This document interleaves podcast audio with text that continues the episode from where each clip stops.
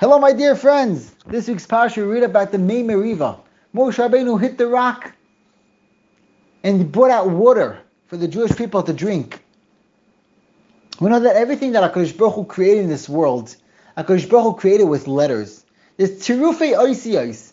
HaKadosh Baruch Hu took letters and put them together, and that created that certain thing. There's something amazing. If we take the word Selah, the rock that Moshe Rabbeinu hit, we open up that word. Selah is Samach Lamed Ayin. Spell out Samach. Samach Mem Chof. Lamed is Lamed Mem Dalid. And Ayin is Ayin Yud Nun. The middle letters of each one of those words. Samach, there's a Mem in the middle.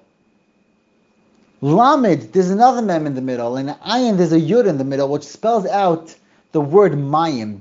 The pnimius, the inside of that Selah there's mayim in there. HaKadosh Baruch Hu, Misheshish and Bereish, HaKadosh Baruch Hu created the world like that in order for HaKadosh Baruch Hu to be Mekadesh Shem Shamayim and bring out water to the Jewish people out of that Selah.